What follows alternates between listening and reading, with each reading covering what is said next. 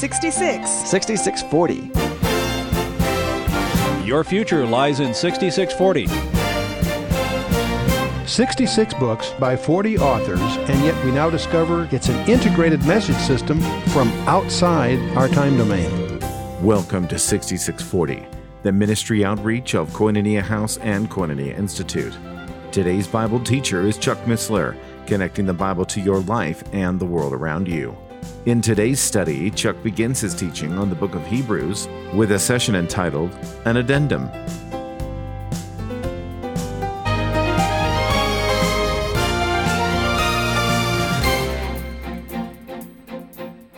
Father, we praise you for the evening. We thank you that you have brought us together. We know that there are no accidents in your kingdom, that we're all here right now by your divine appointment. So, Father, we invite you to be with us. We pray, Father, that you just open our hearts and lives to your word, guide our thoughts, that in all these things we might grow in grace and in the knowledge of our Lord and Savior, and that we might be more effective stewards of the opportunities before us as we commit ourselves into your hands in the name of Yeshua, our Lord and Savior. Amen. Okay, well, we are in session 14 of 16 total, session 14, exploring the epistle to the Hebrews. And um, last time we were in chapter 12. We will go to the final chapter next week, but I thought it would be appropriate for us to backtrack and do some uh, a little groundwork here. You may recall last time we encountered chapter, near the end of chapter 12 Verse 22, it says, But ye are come unto Mount Zion, and unto the city of the living God, the heavenly Jerusalem, and to an innumerable company of angels. He's speaking prophetically. That's where they're headed. But these are three labels for something very special for a city. The city isn't the city that's in front of them then. It's actually an allusion to the new to a, a Jerusalem that's coming. And this really is a, the author's way of alluding to the messianic kingdom, the millennial kingdom, as we call it.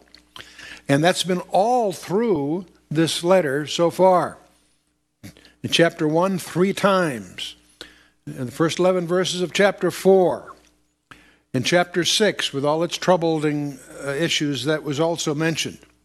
Uh, it's mentioned three times in chapter 10, and of course comes up here in chapter 12 through 28 um, and we encountered last time. I thought it would be appropriate for us to try to pull together the allusions that we made along the way and maybe fill in some others. So some of this will be review, some of this may be new to you.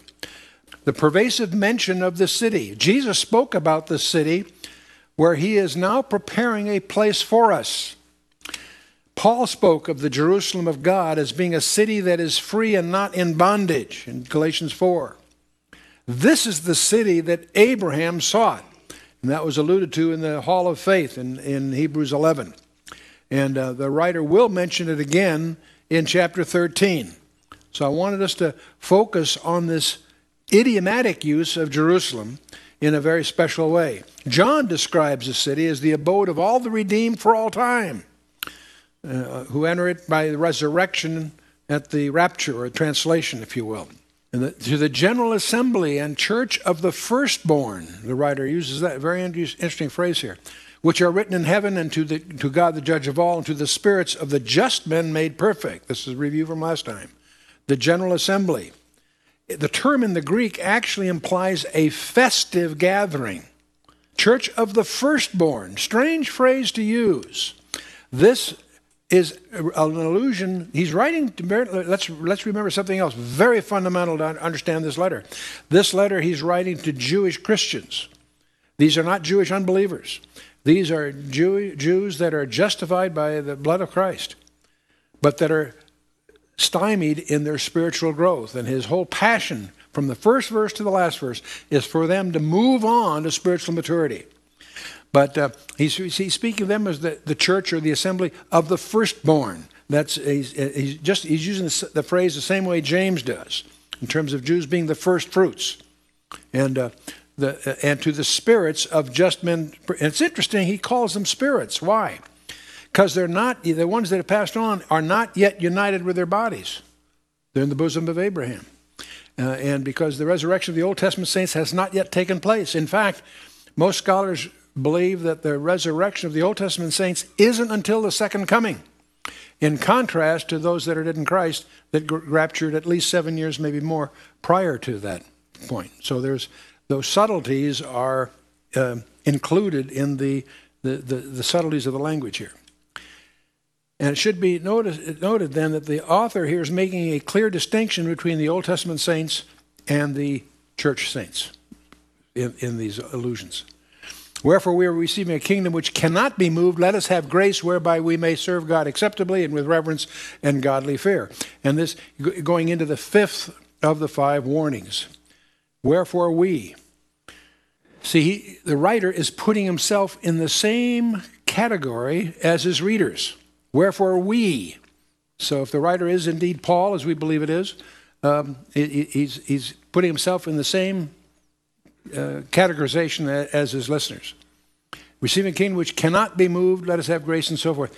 Uh, the millennial messianic kingdom will give way and usher in a new order, and that's what we want to talk a little bit about tonight. Let us have grace. And again, he always hammers grace. Did you realize that Paul's the only writer that does? We'll talk about that especially next time. Five major warnings we've gone through, and I'm not going to repeat the details here other than just the, danger of drifting was in chapter 2, the danger of disobedience in chapter 3, failing to mature, which is the main thrust of the whole uh, epistle, but in chapter 5, the dangers of willful sin in a special sense in chapter 10, and then finally just the danger of indifference. The danger of indifference in, in his fifth warning. And the main thrust, these five parenthetical warnings are not incidental to the main theme, they are the reason for the entire epistle. And great Paul's, Paul's passion is that great loss awaits those who fail to persevere. Loss of their salvation? No. Loss of reward, big difference. Loss of reward and honor in Christ's coming kingdom. We need to understand the differences. The revelation closes, Behold, I come quickly. Jesus says, Hold that fast which thou hast, that no man take thy crown. What's that all about? We want to talk about that tonight a little bit.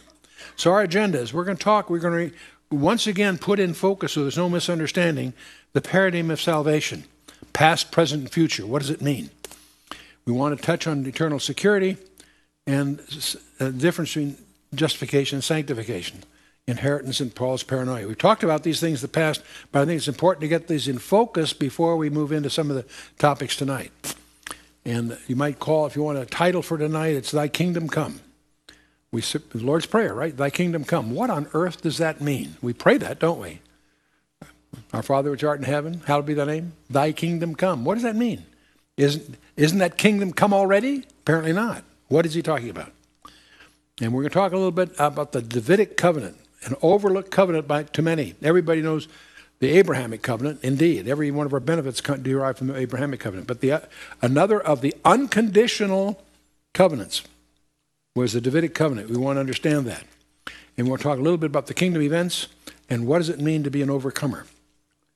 Rodemaker's fond of saying, I am saved, I am being saved, and I will be saved. What does he mean? Past tense, present tense, future tense. Past tense, we call that justification. 100% done by Jesus Christ. You can't add to it. To try to add to it is blasphemy. It's a gift of God of everlasting life received by faith alone in Jesus Christ. That was the banner that led to the Reformation. That truth is the driving truth for all of us being justified. Our passport is stamped innocent, not guilty. We may not have changed yet, but if we've accepted Christ, we are declared guilty. We're justified. Okay? The, that, that's, that's in the past, hopefully. If anyone hasn't accepted Christ, I want to talk to you. Come see me when we're through here. Now, most of us are a work in progress. We're not, God isn't finished with any of us. And that's, we call that sanctification. That's a progressive work that involves faith and the works of the believer. We're not saved by those works. Those works testify to the fact that God is working in us and that we're in a, work in progress. The future tense is glorification. And so that's a result of the previous two steps. and all believers will be glorified. That's what Roman. That's the most amazing thing about Romans eight. It's usually quoted to to to uh, exemplify justification. No, it's even even glorification. We were we're, we're destined to be uh, uh, to to be uh, receive a, resurrection body, but not all be equal. That's the part we want to get into here. Past tense, justification, separate from separation from the penalty of sin. You're in Christ. You have you're no longer declared guilty. Present tense, separation from the power of sin. There's no reason for a Christian today to sin because he can call upon the Holy Spirit. The unbeliever, that's not true. He is in bondage to sin. But the believer is not. He may stumble, he may fail to invoke those resources. But that's, that's, what the, that's the glorious aspect of the first seven chapters of the Epistle of Romans deals with. And the future tense is separation from the very presence of sin. And that happens after a thousand years in a special way. Present, past tense justification, present tense sanctification, future tense glorification. We generally, in the, in the Institute, we uh, have the students avoid using the word salvation because it's ambiguous. What do you mean by salvation? Well, I was saved from alcoholism last year or something. Well, that's not what we're talking about here. We're talking about soteriological salvation. I was saved from a burning building. No, the salvation we're talking about here is being from the pit of hell. So there's the three past, pre, pre, past, present, and future senses of salvation. Now, why am I getting into that? Because I want to anchor, without getting into a whole lengthy study here, the eternal security issue. Justification is for us, sanctification is in us. Justification declares the sinner righteous, sanctification makes the sinner makes the sinner righteous. Justification removes the guilt and penalty of sin, but sanctification removes the growth and power of sin. So that's the distinctives there. Now, around this whole area, we have several views. For 400 years or more, there's been a theological war between the Calvinists and the Arminians. Calvinism is typically typified by the five points of Calvinism. Not all Calvinists embrace all five, so I won't take the time on that. The key one is this whole idea that if you're a true believer, you'll persevere to the end. And uh, perseverance thus becomes the test of reality. That's why sometimes a theologian will call this viewpoint experimental predestinarian. Yes, you're predestinated. How do you tell if you've been predestinated? Well, you wait to get to the end. If you've persevered, then you are predestinated. Well, that, that doesn't give you assurance, does it? So that's, it fails in that sense. This effectively denies the assurance of salvation because proof is always in the future. And so it's not very it's not satisfactory from that point of view. The Arminian goes the other way around. He says justification can be lost because he says believers are in danger of losing their salvation as a result of sinful behavior. That's their approach. And uh, so they believe that the believer's eternal security rests in Christ's work, indeed, and the individual the individual's decision to continue in faith and not fall away. So that to the Arminian, you can lose your justification. Works play a key role in retaining salvation. That means suddenly your, your eternal destiny derives from your, your works, your perseverance. And uh, now, are, these are both strangely similar. Both views acknowledge that Christ's completed work is absolutely essential. Both acknowledge the importance of works in the life of the believer. Both uh, so they both are correct in what they assert, they're both wrong in what they deny. Although the direct opposition between these two views has endured for between four and five, I guess 500 years. But they both are very close to the Roman Catholic view, is that, that emphasizes works as the basis as salvation. Now, so you've got the Calvinism, eternal security, but conditioned upon completing uh, perseverance and, and this would be classified as the experimental predestinarians. Yes, you're predestinated, but you can't tell until you get there. Okay. Arminian, only those that persevere to the end are saved. These two views are what populate most theological libraries, supporting one or the other.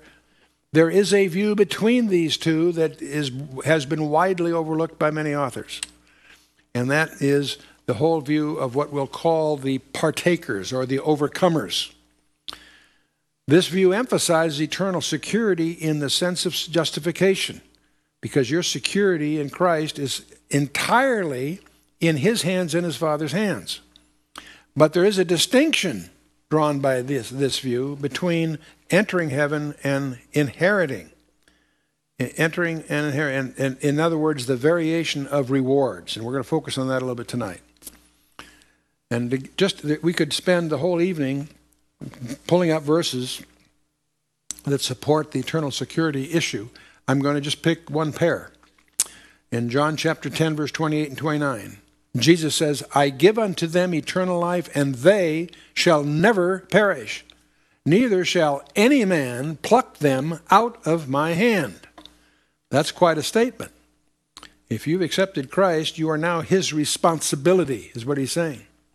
He goes on. He says, My Father, which gave them me, is greater than all, and no man is able to pluck them out of my Father's hand.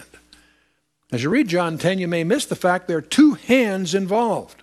I usually like to gesture this way uh, Can I get out if I tried? My answer is I don't think so. And I'm going to paraphrase Walter Martin's quip that if, if you can lose your salvation, I have a new name for God Butterfingers. That's perhaps a little irreverent way of expressing it, but it makes the point. If you have accepted Christ, you are now his responsibility. He's able to brag to his father in John 17, Of all that you've given me, I have lost none. He makes the footnote exception of Judas, of course.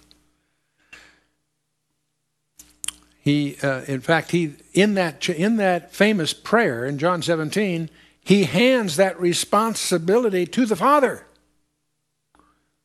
So that's gives, that gives rise to this view. So we're talking about justification, salvation here. If you have accepted Christ, you are secure because of what he did, 100%. You can't add to what he did. But Paul, just to take another verse from a different point of view, makes a very strange statement. He makes many statements like this. I've just picked one of a series, but let's. He says, Paul says, "But I keep my, under my body and bring it into subjection, lest that by any means, when I have preached to others, I myself should be a castaway. Strange phrase. Here's Paul. He wrote 14 of the books of the New Testament. He, uh, he wrote the book on eternal security called Romans 8 and others. What's he afraid of losing? His salvation? No. No. But lest by any means, when I have preached to others, I myself should be a castaway. We need to understand what he's talking about here because it affects every one of us. While on the one hand, we can be secure in Christ in terms of being assured of entering heaven, there is a inheritance that God has set aside for us that we can forfeit if we are not faithful. And we cl- cl- you know, uh, categorize all that under a topic of rewards. Back in Hebrews chapter 3, you may recall a very key verse says, For we are made partakers of Christ if we hold the beginning of our confidence steadfast to the end. For we are made partakers. This, in, this is a very key word. It's the metochoi in the, in the uh, Greek, the one who shares in. More than just a companion, he's a comrade, a partner in a work, office, or dignity. A metochoi.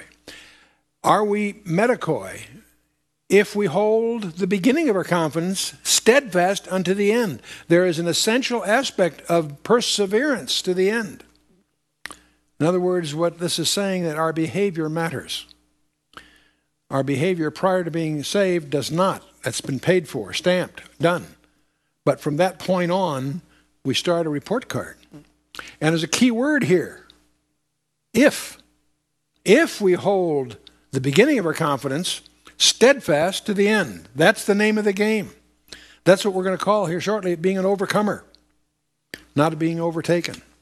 I want to talk about entering versus inheriting. If I invite you into my home, that allows you to enter my house. Doesn't allow you to rearrange the furniture. When, when Dan and I arrive in Florida tomorrow, we'll sign in in a hotel. That gives us a room, an access, place to use, a place to be. Great. We do, I, don't think we inherit the hotel unless we're Paris Hilton or something, right? Entering and inheriting are not the same thing. Entering heaven and inheriting what's there for you are two different things. And so this is, summarizes that. Inheritance, privileges will be widely variable. Every one of us in this room that have accepted Christ, we will be together in heaven. But once we're there, we may discover a surprising divergence of benefits while we're there based on our walk. And so that's what we want to talk about a little bit. We pray in the Lord's Prayer, Thy kingdom come, Thy will be done on earth as it is in heaven. There's nothing, by the way, more certain than this. But what does it mean? What on earth is this kingdom is talking about here? That leads me to another set of terms that I'm going to badger a little bit because I think it's, a, it's I have to tell you, through most of my ministry, I have accepted the presumption of most commentators that there are two terms that are equivalent. And I'm reminded of a, of a situation in optics. Those of you that have had any interest in astronomy know what I'm talking about when I talk about resolving power. You get a cheap telescope and look at a star and you see a star. But you spend a lot of money and get a really good telescope, expensive telescope, and you look at that same star and you discover it's a double star. The ability of the optics to resolve two things more clearly is called resolving power. It actually follows a mathematical formula. It's a measure of quality of optics called the resolving power. The same thing is true in language. And there are two terms that most people think are synonyms and that's the kingdom of God and the kingdom of heaven. And you'll find most commentators assume that the writers of the Gospels use are referring to the same thing. And I thought I accepted that for many, many years, but suspiciously. And I, have now come to the conclusion, for a variety of reasons, that these are not the same thing. The kingdom of God, of course, is everything that's outside God Himself. That creation precedes the earth, the universe. Within that category is a subset called the kingdom of heaven. There are 739 references in the New Testament to heaven. Only Matthew uses the term kingdom of heaven. He does it 33 times. And most commentators figure, well, he was Jewish, that was just his choice it was just a linguistic choice. And I've learned over my 60 years of study that I, every time, all through those 60 years, I've come across things that I had to change my view. Had a, I learned a little more and made it a little more.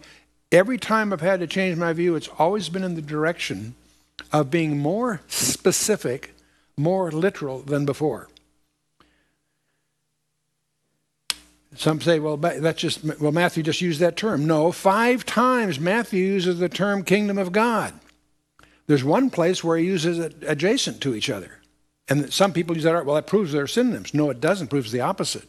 He is being more denotative than his forebears. Because Matthew uses kingdom of heaven, Mark, Luke, and John, for many similar incidents, use kingdom of God. That doesn't exclude the kingdom of heaven, but, but Matthew, by being more precise, is highlighting something more specific. He uses the term kingdom seven times, and his and father's, and thy kingdom, uh, uh, five additional times. So Matthew uses kingdom of heaven. He's emphasizing that. And one of the things that we're called to do is rightly divide the word of truth. Well, kingdom of God, what are we talking about? That's beyond visibility. It includes angels long before the earth was created, cherubim and so forth. It began prior to the earth. It's inclusive of everything God has created, plus some. Kingdom of heaven is a little different, turns out. It's physical, it has locality. In fact, we do well to note the difference between, in, in both Hebrew and German, the word of and the word from is the same word. If I'm von Habsburg, that means I'm from Habsburg or I'm of Habsburg. This is the kingdom from heaven. And so could and, and would probably be helpful if that's the way it was translated. In any case, it's physical. It has locality. It involves mankind only. It is a political institution. We'll see that in Daniel chapter 2. It has a capital. It's called Jerusalem. It has a palace. We're going to look at the floor plan of that palace. It was usurped. It's destined to be regained, according to Matthew 11. Back in Daniel chapter 2, you may recall that's a chapter where Daniel is interpreting the strange dream of Nebuchadnezzar, which turns out to be a metal image that represents all the different kingdoms forthcoming on the planet Earth. And Daniel not only recounts that dream, he explains what it means. Daniel chapter 2. By the time we get to verse 44, we discover that these four main kingdoms gold, silver, bronze, iron, iron mixed with clay that these are all going to be replaced by a new kingdom. In the days of these kings shall the God of heaven set up a kingdom which shall never be destroyed. And the kingdom shall not be left to other people, but it shall break in pieces and consume all these kingdoms, and it shall stand forever. Clearly, Daniel understood, and his listeners understood, that was a kingdom like the predecessors Babylon, um, Medo Persia, Greece, Rome. These are kingdoms. God's going to set up his that's going to replace all those, right? Okay. This whole saga, as I was trying to figure out how do I summarize this in just one session, it's really a study that, that could take uh, many sessions. Psalm 2 is one of my favorite Psalms. It describes a cosmic war and it lays out the whole story.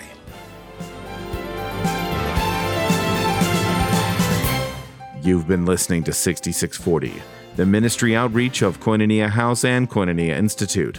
Today's Bible teacher was Chuck Missler, teaching through the book of Hebrews. For a complete listing of resources available, please visit khouse.org. You can also call us on 1 800 House 1 To learn more about Koinonia Institute, visit koinoniainstitute.org. Thank you for listening to 6640 and for your continued prayerful support of this ministry. Until next time, as we continue this series, may God bless you with the knowledge of His Son, Jesus Christ, as you study His Word.